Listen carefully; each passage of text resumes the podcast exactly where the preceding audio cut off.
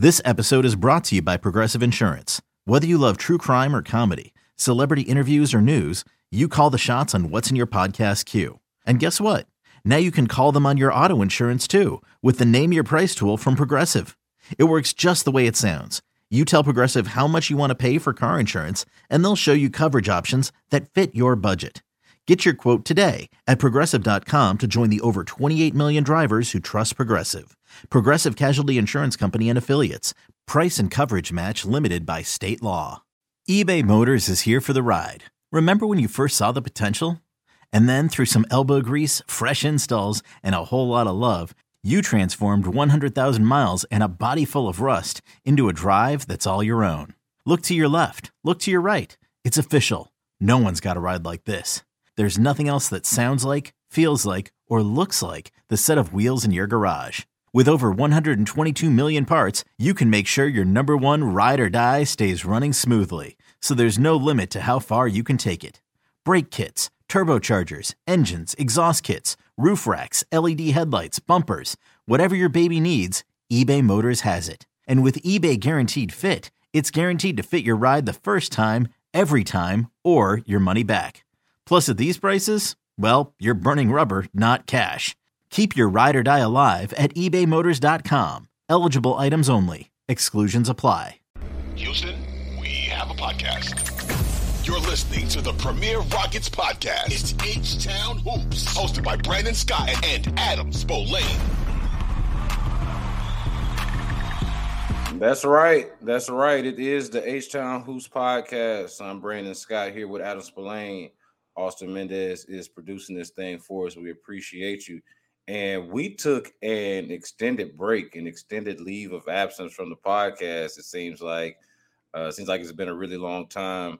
There was the All Star break. We took the All Star break with it, and we had a lot going on. Adam, starting with you, uh, I, I figure since it's been so long since we spent some time with the audience, that we could at least uh, you know, give them a little update on what we've been working on and what we've been up to over the last couple of weeks. I understand this is a a Rockets podcast, and we'll get to what's been going on with the Rockets. It's been as of this recording, they've played six games since the All Star break, and they won the last two.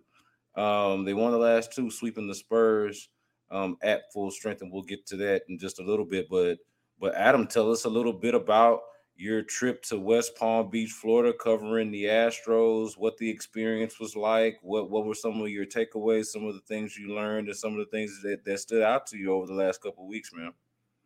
Yeah, it's just normal spring training, and you know we went a few years ago uh, to cover the scandal, and the one thing that we didn't get to do then was see actual spring training games. You don't learn a lot about you know for, about anything from from spring training games, especially in the beginning of spring training where guys are you know, pitchers, uh, starting pitchers might be throwing two innings, maybe one if if they get kind of get the, the pitch count extended for that first inning. You might see position players play five innings, so you don't you don't learn a whole lot.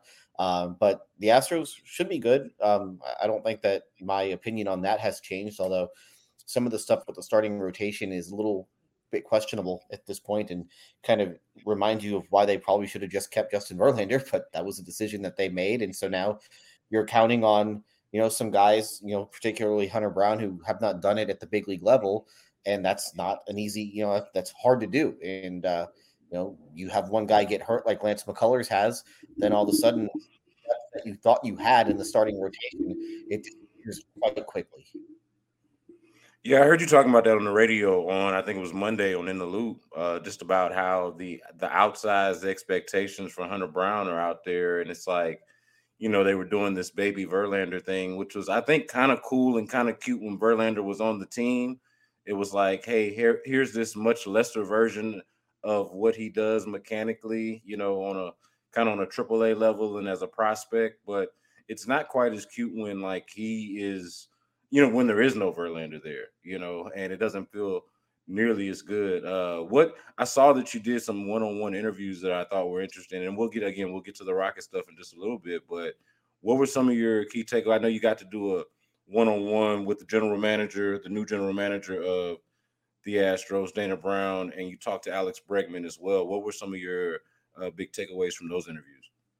Uh, Bregman is healthy, which is a really important step for him coming off of Uh, you know, he, he was able to play 155 games last year, which, you know, just talking to him, I think that that was something that he was really proud of just because of how little he had played the last couple of years. And he kind of, you know, he got the rewards from all the work that he put in uh, during the 2021 season when he was rehabbing from all the leg stuff. And I remember him saying that this is I'm knocking this out now. I'm gonna go through this rehab, and then I'm never gonna have to deal with this stuff again. And at least for a year, he showed that that was the case. And just with Dana Brown, you just kind of learn about the guy. Um, he is. I think that he comes across just a lot less robotic than the than the two guys who who had that job before. And I, I do think it's kind of a breath of fresh air where you know he's willing to tell you stuff and he's not going to clench up at, at you know some small minute detail. So uh, that was refreshing to, to talk to him for you know a good eight minutes. He did it you know in his office. He's making eye contact with me the entire time. He, before we started, he's like, "Let me turn off my phone so I don't have any distractions." I, I did appreciate that.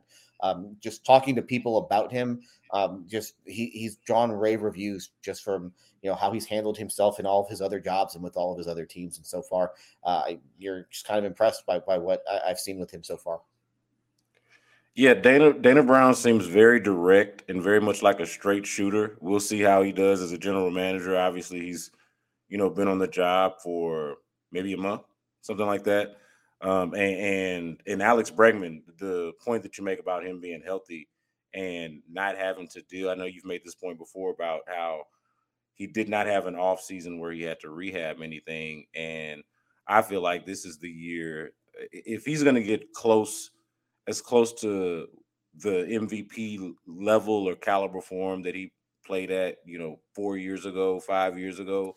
Um, I think this is going to be the year to do it. So it was really cool. Uh, really cool hearing you get to talk to him. All right. Okay, picture this. It's Friday afternoon when a thought hits you. I can spend another weekend doing the same old whatever, or I can hop into my all new Hyundai Santa Fe and hit the road. With available HTRAC, all wheel drive, and three row seating, my whole family can head deep into the wild. Conquer the weekend in the all new Hyundai Santa Fe. Visit HyundaiUSA.com or call 562 for more details. Hyundai, there's joy in every journey. What the people are here for, which is to hear us talk about the Rockets. And I mentioned that they have won their last couple of games here. They swept the Spurs in back to back nights, uh, played them on Saturday night in San Antonio, and then as play-by-play man Craig Ackerman put it on the broadcast, it was basically a race to see who could get to Houston first, uh, because they did again the basically the same exact thing um, the next night, and Houston won both games. Now we'll talk about this a little bit later on how uh, the the Spurs approached the game differently uh, from a personnel standpoint than the Rockets did, but from a Rocket standpoint they were at full strength, close to full strength on Saturday, and then at full strength for the most part on Sunday. And it's the first time that we've gotten a chance to see that in a really, really long time.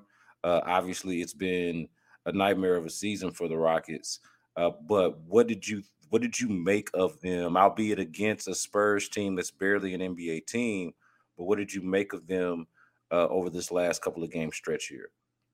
Well, I think you, separated into the two games, and um, the first game on Saturday that was all about the bench, and Tari Eason was really good in that game, and really he flipped that game in the first quarter with just you know they played him 15 straight minutes, which is not something that you do with a bench guy. But he was so good end of the first quarter, started the second quarter that you just let him go, and he was excellent in that game. Just made a lot of things happen.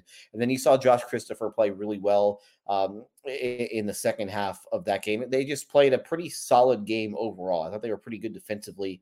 Uh, the big thing for them and this is in both games, is just the way that they controlled the paint. And um, you know, I, th- I, think they outscored San Antonio. Uh, they scored 74 points in the paint in both games, but I think they held the Spurs to something like 36 points in the first game on Saturday. And, and this was something that I got into with Stephen Silas before yesterday's games that they have really focused on taking the paint away from opponents. And I do think, you know, last year they were horrific defensively, but it's because teams just got in the lane against them nonstop. And, you know, that you saw them give up the most points in the paint. or They're, they're most or second most in the league. This year, they're actually allowing, I think it's the fewest shots at the restricted area in the entire league. They're giving up more threes, and it's just that opponents are hitting them more. So that's kind of a little bit of a tangent, but um, so Saturday was about the bench. Yesterday it was about the two guards, and both Kevin Porter Jr. and Jalen Green were pretty quiet in the game on Saturday. And then they were just tremendous in last night's game. Uh, Green with 31 points, uh, Porter, uh, what was 19 points and 13 assists. He was terrific. Uh, and so, you know, it was bench one night, starters the, the next, and it was really a, a step in the right direction, especially for Porter. Because I mean, he missed 20 games. He missed more than six weeks, and to see him play well like that, it just shows you how much they missed him when he was off the floor. Yeah, the, the one thing I would say that I thought was was common about the games, about the two games that I or the and that I think that Rockets fans should at least appreciate was, you know, this conversation that we have a lot about effort, Adam. And it seemed like that was there. Like, if there's anything that you could complain about in in like throughout the season, a consistent complaint about the Rockets throughout the season is that the effort is shoddy um, and that it's been inconsistent. And in back to back nights, I thought that that it was there. Uh, obviously, it looked a lot different between Saturday and Sunday, as you mentioned. You know, it was it was the bench guys, it was the role players that really came through for them in San Antonio and then in Houston. And, and of course, that was not a great Jalen Green game or, or uh, Kevin Porter Jr. game, and he's still kind of getting his feet under him. But the effort was was there. The effort I thought was tremendous, and that was really one of the things that's that stood out to me above anything. Yeah, I, I agree with that. And you even go back to the two games before against Denver and Memphis. The effort wasn't very good in those games, and so now the question becomes, well, why hasn't it always been like that for the first 62 games of the year? Why is it taking to this point of the year where we see good effort in back-to-back games against a team that you should beat. Well, why why is this why are we still having this conversation about effort? Because frankly, I, I, do think that's been the frustrating aspect of this season. You talk about defense, you talk about offense, you talk about all this stuff, but the fact that the effort hasn't been good enough, and the fact that we're talking about effort in March, that's that's a bit of an issue. So I do agree with you. I, I did think the effort was good, but now can they do that for 18 more games? And can they do that consistently? Can they do that for 48 minutes? Because I haven't seen that a whole lot. And they will have some games, you know, tomorrow's game, you know, Tuesday's game against Brooklyn. That's not the type of game where they usually come out and play hard because they don't, you know, it's not a it's not a glamour team. You know, they play the Lakers a couple times. They still play the Warriors. Those are the games that you expect them to come out and play hard. But can they do that every single night? That's really the challenge that I think they have for these last 18 games. Yeah, man. Well, that's why I like the quote from Jalen Green on Sunday night when he talked to you guys. He said, "We we got to be all in," or or he said, "Uh, we all got to be on the same page going into next season." And so that's them already acknowledging, of course, what we already know that you know this season is lost in terms of anything like substantively competitive or anything like that. But he says, you know, we know we can't really do anything about our record or the playoffs or anything like that, but it's all about pride and just going out and playing hard and trying to win as many games as possible. And you know, th- there's also heavy conversation about how it's not in their best interest to win games and how they need to ensure that they're, you know, a bottom two or three team so they have, you know, the best odds to get the number one overall pick. But we talk about it all the time, man. Like they they need to learn how to win games. Like they they they need moments like this and games like this that I think can uh, can really be valuable, not just on the morale, but but on them like figuring things out. You know, you talk to anybody again on the team, and they talk about like learning how to win is an actual thing. So like, you can't just chalk up losses to a uh, to to a spur like if they were to, to have lost these games you know, losing games to to a Spurs team that's barely trotting out an NBA team out there, and here you go with your guys at full strength, guys that are supposed to be a part of your rebuild and are going to be, you know, you hope are going to be real parts of your future. You know, you've got to maximize opportunities like that. Like I, to me, it would have been deflating for it to have gone uh, in any other direction. Let's switch over to Kevin. But let, let, me add one thing. Go, go ahead. Go ahead. Go ahead. Eh, you have an opportunity to change the narrative because really for the last what three months, the narrative about the Rockets has been it's a dumpster fire, it's an embarrassment, it's a joke. And if you can string together some quality play over these these last 18 games, then you can at least show no, it's not what people think it is. We are actually headed in the right direction. And so you can say that to prospective free agents, to anybody else who you might be looking to hire or bring in at some point from the outside. You can at least say, hey, we have this going on right now. We have these guys who are playing well towards the end of the year. Yeah, it wasn't great for a lot of the season, but we at least showed that there is something here. And so you have an opportunity, I think, to change some of the narrative that's surrounding the organization. Oh, de- definitely. Hey, hey, hold on to that thought actually, because I want to build on that uh, in a later question. Uh, but I think that's a good thought, and we're on the same page on that. Um, let's switch over real quick though to Kevin Porter Jr. because you you mentioned him earlier, um, how Sunday night was especially a good night for him because I think specifically for Kevin Porter Jr. it was the first game out of the few that he's played since he's been back from the foot injury or the toe injury, however you want to look at it, the toe injury it's the first game where he really looked, or the closest he looked to himself. I think is the best way to put it. And he looks healthy, he, or he looked healthy at least on Sunday night, and that was a good sign. You alluded to it just a few moments ago about how much they missed him while he was gone, and I think that's an important point to focus on. Just the fact that in the 20 games that Kevin Porter, it was 20 games, right? Uh, the the the 20 games that he missed we saw while he was out how much they really missed him out there and and now specifically with how he played on Sunday night we could see how much they really missed him um you know with him out there like evidenced by his play out there what what what were some of your thoughts about uh the, just the I guess the journey that Kevin Porter Jr. has been on these last few games and getting back into the swing of things and finally kind of looking closer to himself on Sunday.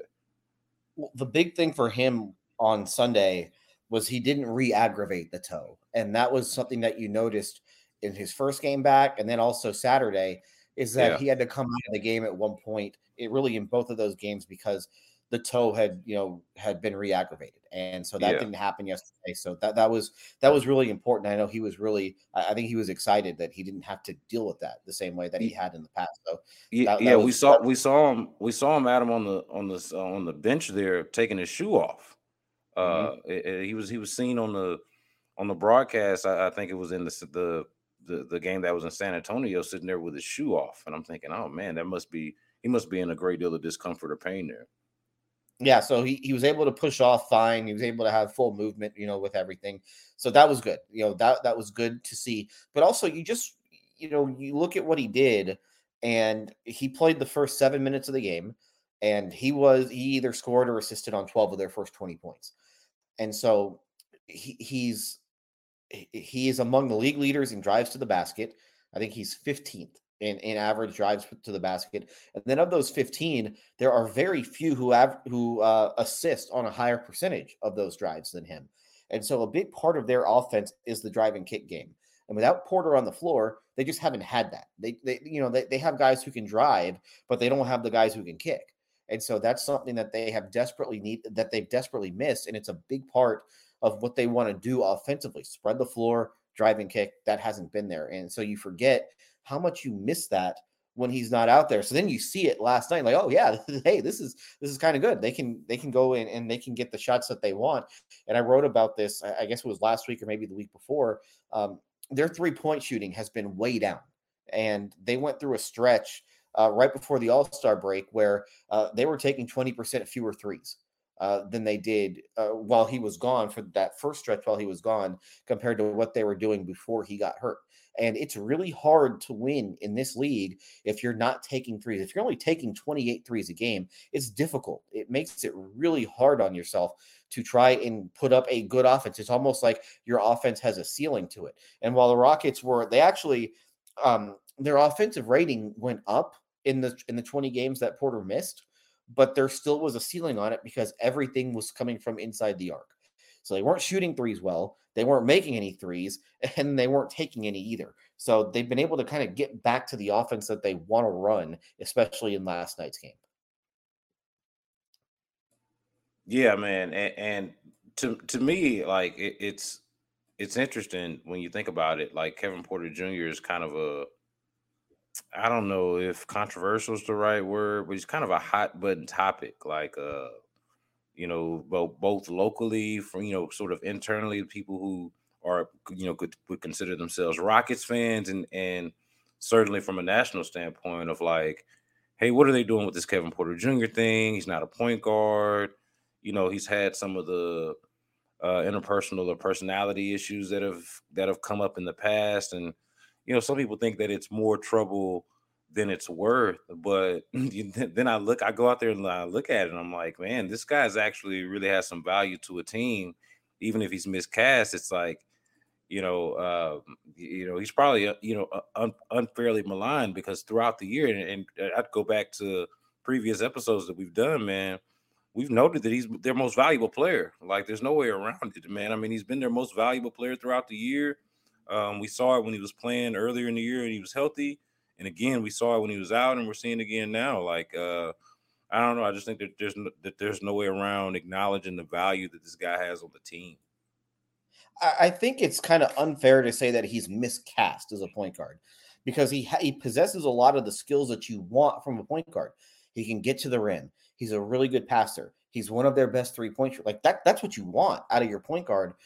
The problem is they are asking him to do so much, and he's still learning it all. This is not a guy who played point guard before he got to the Rockets, so he basically has been playing the position for two years. So in, in terms of like the skill set, he can do it. Like he's got the skill set that you want. And I think that's why they put him in this position. However, he doesn't have just like the knowledge of understanding A, how to play the position yet, and B, how to run an offense. And so I think that's what makes a point guard a great point guard is that he knows how to get your team organized on the floor and do it on the fly. He's basically your coach out there.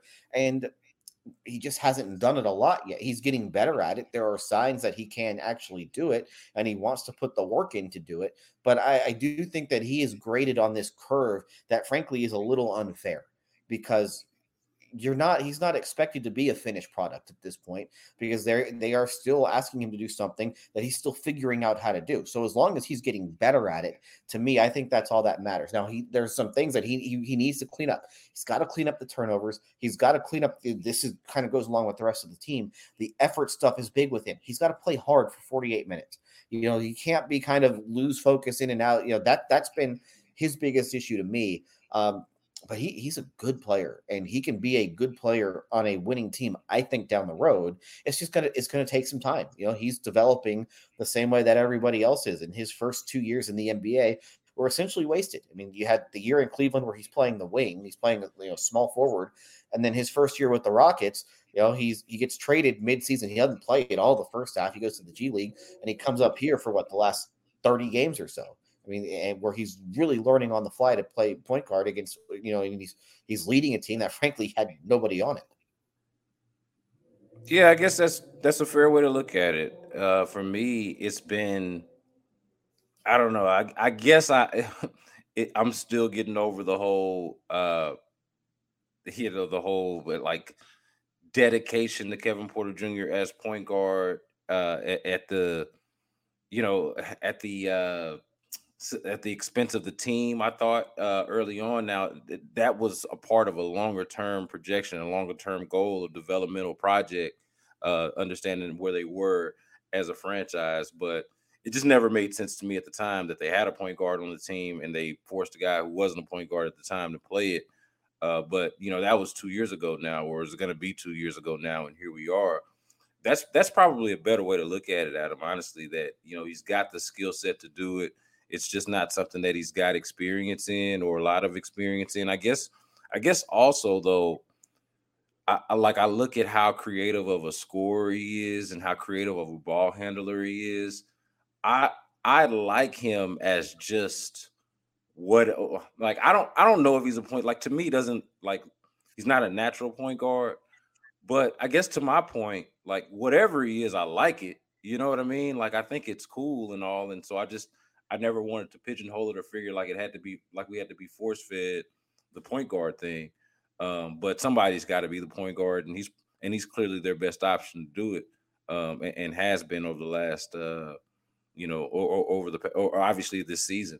So, um, so yeah, I mean, it, it Kevin Porter Jr. We can't agree is a good player, a valuable player, and will be a useful player or should be a useful player whenever this team, uh, whenever this team gets good again. Um, let's talk about Gregg Popovich real quick, man, because I noticed that you mentioned how he should teach a course on how to tank, man. What did you think of what did you think of Gregg Popovich's Gregg Popovich's strategy in these two games?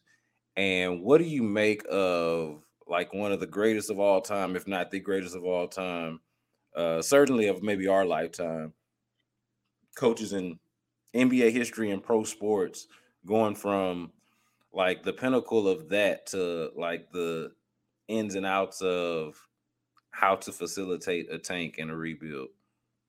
Well, let's look at it this way. On Saturday, they sat their two leading scorers, Devin Vassell and Keldon Johnson. They sat. Then last night, Vassell and Johnson play, but they sit Zach Collins and Tre Jones and Malaki Branham, and there was another starter I think that was in that mix too that they sat. So they they played all their guys. They just didn't play them in both games. They sat Jeremy Sochan also in yesterday's game. So I mean they there there is no reason for them to win games. And they the Rockets and Spurs are in very different situations because the Rockets have two top 5 picks on the roster. San Antonio hasn't had a top five pick in 25 years. And so they only have really the one lottery pick. They might have a second lottery pick, but you know, they have one top 10 pick on the roster, and that's Sochan. But the lottery pick that they had in 2021 is already gone. That was Josh Primo, who they had to who they had to waive uh, for his little incident. Um, so they are in very different situations, the Spurs and Rockets. And remember, the Spurs are the Spurs because they tanked in 1997 and they they had zero and that's when pop took over. Pop took over in the middle of that 97 season. They fired bob hill and they just kept losing and losing and losing and i'm pretty sure david robinson could have come back at, at some point towards the end of the season. They said nah man go chill over there and then they wound up with the number one pick. They got tim duncan and won five championships off of that. So no team is above tanking. The spurs especially are not above tanking. They just haven't had to do it in a long time yeah, you know what? That's a good point too. I hadn't thought about it like that. We're we're so used to Spurs excellence that we forget how the excellence began, and and it certainly began with that. You know, with the you know bringing in Tim Duncan and and the rest of that is history. And I guess that's that's the hope now that you know of the four teams, whichever four teams it is, and and I guess it's to be. I mean, who's it to be, Adam? It's to be Houston, San Antonio, Charlotte Detroit and um and Detroit. There we go. Those are going to more than Detroit, likely be the. Yeah. Detroit lost today, so they are tied with the Rockets now for the worst record, and San Antonio is a half game back. Let me make sure that's right. I'm pretty sure that's right. Yeah, See, but those Detroit, should be the. Those, Detroit now has the worst record. Detroit is now 15 and 50. The Rockets are, are 15 and 49, and San Antonio is 16 and 49. So Detroit has lost eight in a row, and they're 15 and 50. Yeah, yeah. So I I guess this is the this is the moment that uh, uh, all of those teams, all four of those teams, are hoping that this ends up being the you know their 1997. You know that, that this ends up being their franchise resetter, um, and, and ends up making the making the difference. Um, I wanted to get to the comments that Rafael Stone had uh, to the Athletic um, he did an interview with them. Kelly Iko, who we both know, did an interview with uh, the Rockets GM, and it was a wide ranging interview where they, you know, they're they're discussing the rebuild and development, and you know the plans and all of that. It's a I encourage you guys to check it out uh, if you haven't already. It's been out for a little while. Like I said, we took the All Star break with you guys, so it's been a while since we have been able to discuss any of these things, but there was a quote that that stood out to me that eh, that I wanted to work with here and ask a follow up question with uh, with you, and, and and that's this. It's it's him telling Rafael Stone telling Kelly Iko of the Athletic that the team, you know, they're talking. He's talking positive about the talent that they've accumulated, the draft picks that they accumulated over time the money that they're going to have, the cap space that they're going to have in free agency or be able to work within free agency that we discussed and are going to discuss more in the future. Um, all of that. But in terms of where they are developmentally, he says that they're very, very unsatisfied. And this is a quote from Rafael Stone to the Athletic. So even though from a macro perspective, we see the trends going in the right direction, we're not at all satisfied that we're there or even close to being there for any of our players. And it's incumbent upon them and us to push them there for them to get way better, way better. If our goal is to be a championship team and we want these guys to be a core part of it, this improvement has to continue and continue and continue. And the work ethic has to continue and continue to continue. and we've just got started. uh, or and we've just started is the end of that quote. And so I wanted to to ask you, Adam. I thought this is a, a, a good way to to kind of expand on that, where he says that they're not satisfied or that they're unsatisfied. He mentions that a couple of times, um, and how, how they got to get way better, um, which we all know they're the worst team in the league. Um, let's start with where. Well, yeah, okay, fair enough. They're they're among they, could could four teams just together be the worst team in the league since they're all uh, gunning for the same thing? Like they all have the same shared common goal. Uh, let's let let's go positive first and then go negative. Where should the Rockets be satisfied at this point? Uh, let's just call it in, in within the Rafael Stone era and within this stage of the rebuild. Call it phase one, if you will. Nowhere. is that is that unfair to say? I mean, no, are... man. I I want your opinion. That's that's why that's why I thought the question was was good to ask. I, I think they won 17 games two years ago. They won 20 games last year. They have 15 wins with 18 games left this season. I mean, there isn't a whole lot that I think you can point to and say they have done this well over the last three years. They have lost games well. They've been very good at that. But for the most part, I don't think that there's anything that you say, hey, they should be satisfied by what they've done because frankly they've been really bad and there just is no i don't think there's a saving grace towards that i think that maybe um, towards the end of last season you could say hey the guys that we drafted they're, they're getting better and they've improved but then they couldn't carry that over uh, into the start of this season and i think that was pretty disappointing so to me, they shouldn't be satisfied with anything. I, I, don't know. Maybe maybe you see something that that they should be satisfied with, but I don't see it. I don't see anything.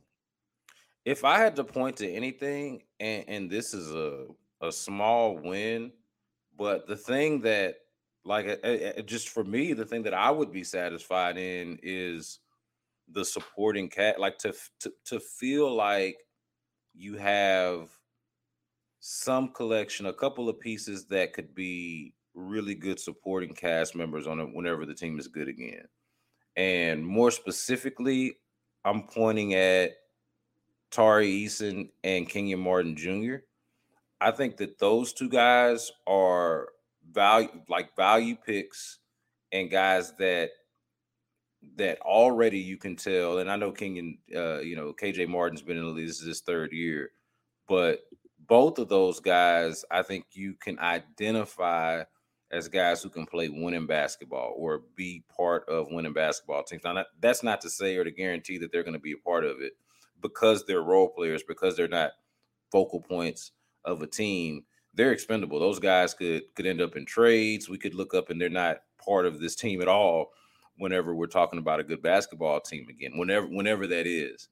But if there was something and, and I would I would agree with you in large part that for the most part, no. Um, and, and the other side of this question is coming as, as far as what um, what to be unsatisfied with. It, it, maybe we're already answering it here, but to me, if I was going to say something that that you could be satisfied with, it's that you've gotten good value in some place uh, along the margins, if you will, and, and, and that's what I would say about Tari Eason, KJ Martin, and maybe even Alperen Sengun to that degree, as somebody who I don't think is going to be like a I don't think Alperen Sengun is going to be a superstar in the NBA like a lot of the Alperen Sengun stands that you'll find uh, in different places. But I do think that that was a really, really good move to go get him, and that he was a really excellent pick, and that he's that you know he's going to be useful in some way to you.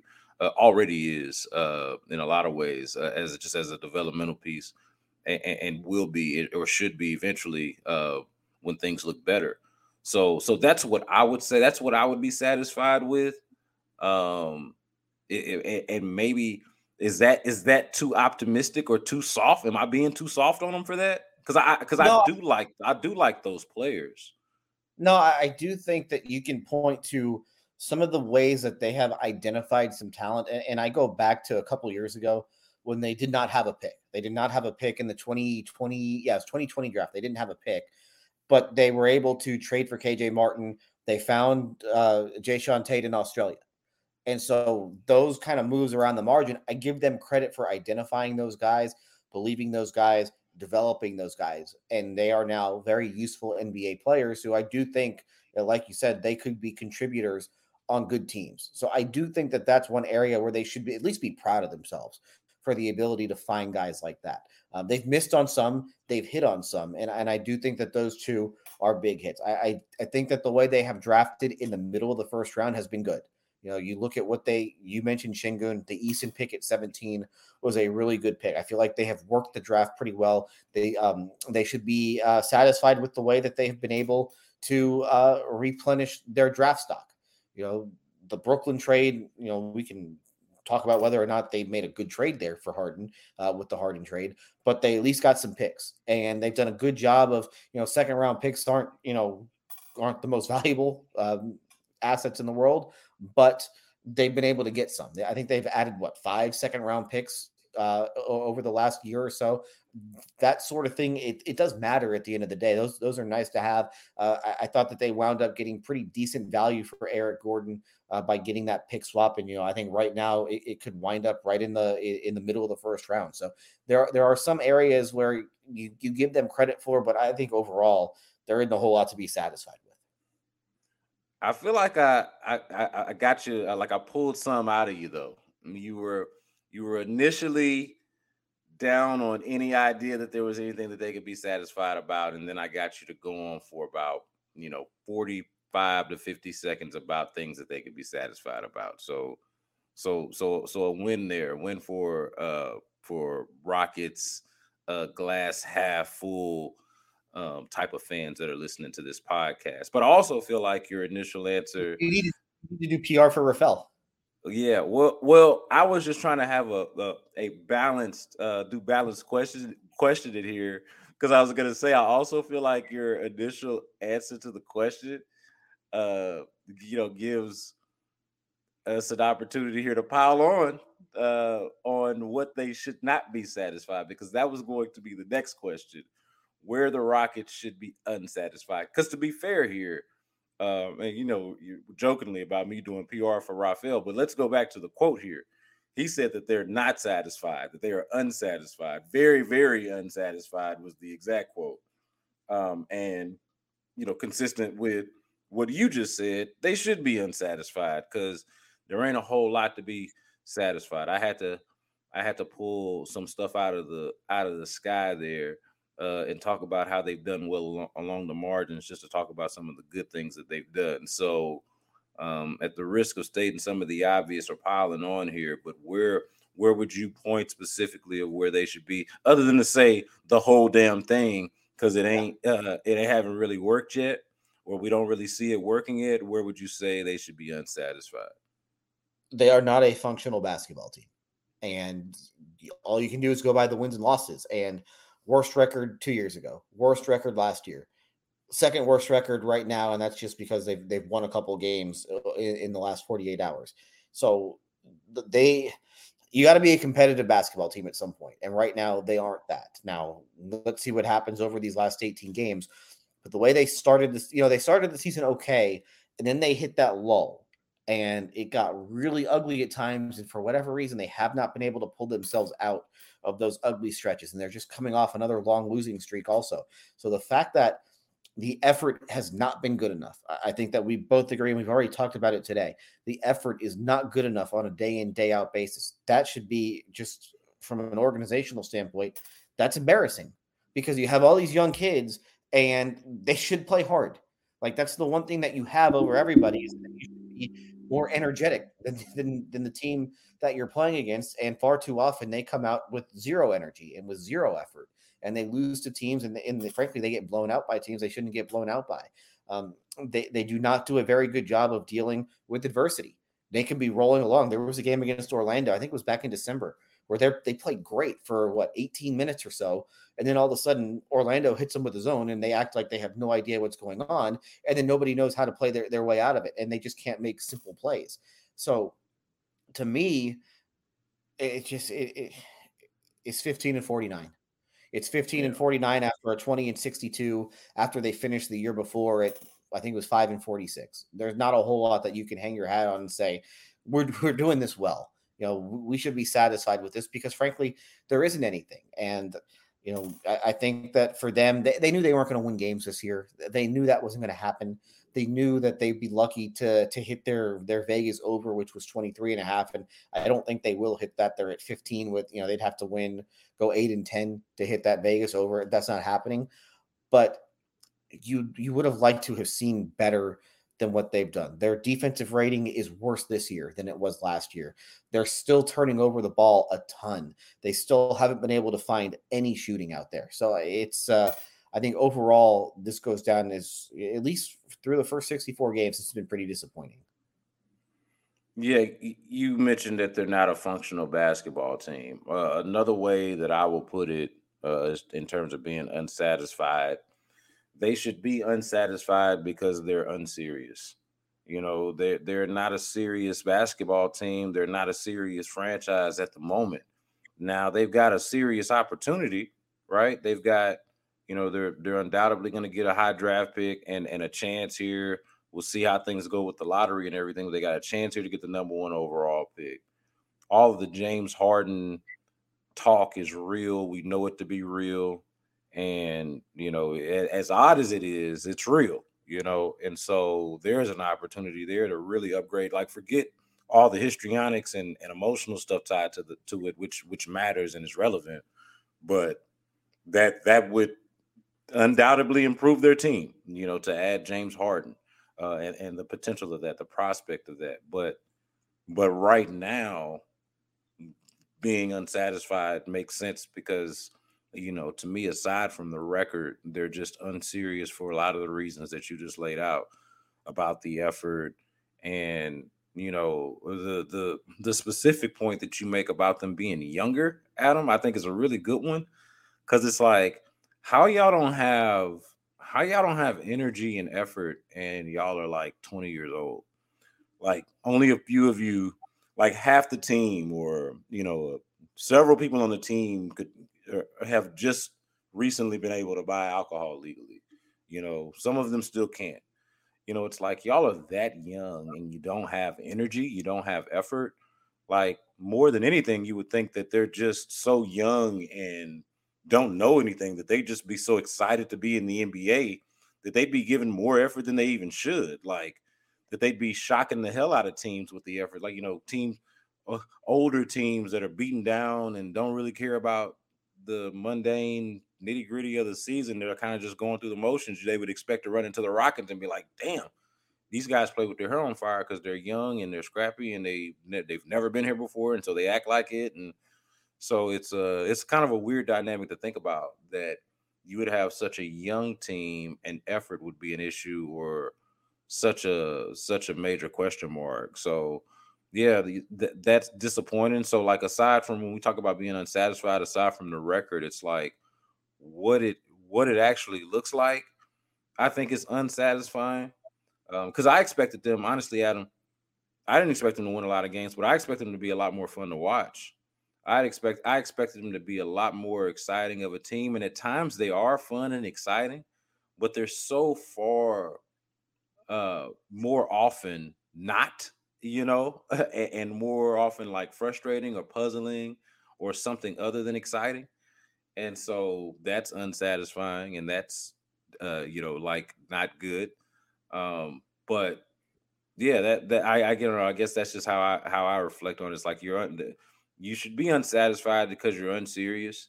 And then and then one other point that I'd make too about uh about being unsatisfied is the trajectory of the star players or the let me, check that the guys who are supposed to be star players on the team. Um, and that's Jalen Green and Jabari Smith. I don't know, like Jalen Green has shown clear star potential. I don't want to miss uh, misstate what I'm trying to say here, but like I, I feel like there is, you know, and some of that effort stuff speaks to Jalen Green or Jalen Green speaks to it. Um, so there, there's that there, and then Jabari Smith just overall has not really looked like what I think the expectation was for him to look like at this point. and we talked about that how he's just young and he's got to kind of grow into his body and and and and that sort of thing. But but those would be some of the things that I would point to um, uh, about so basically reiterating your points and then uh, and then adding on that the that the cornerstones don't exactly necessarily look like cornerstones, even though you can see it in Jalen Green, it's just not there often enough. Yeah, the thing that they said before the season, it wasn't we want to win X amount of games. They they never made any sort of you know declaration with that. What they talked about before the season is they wanted to be tough to play against, and they haven't been tough to play against far too often.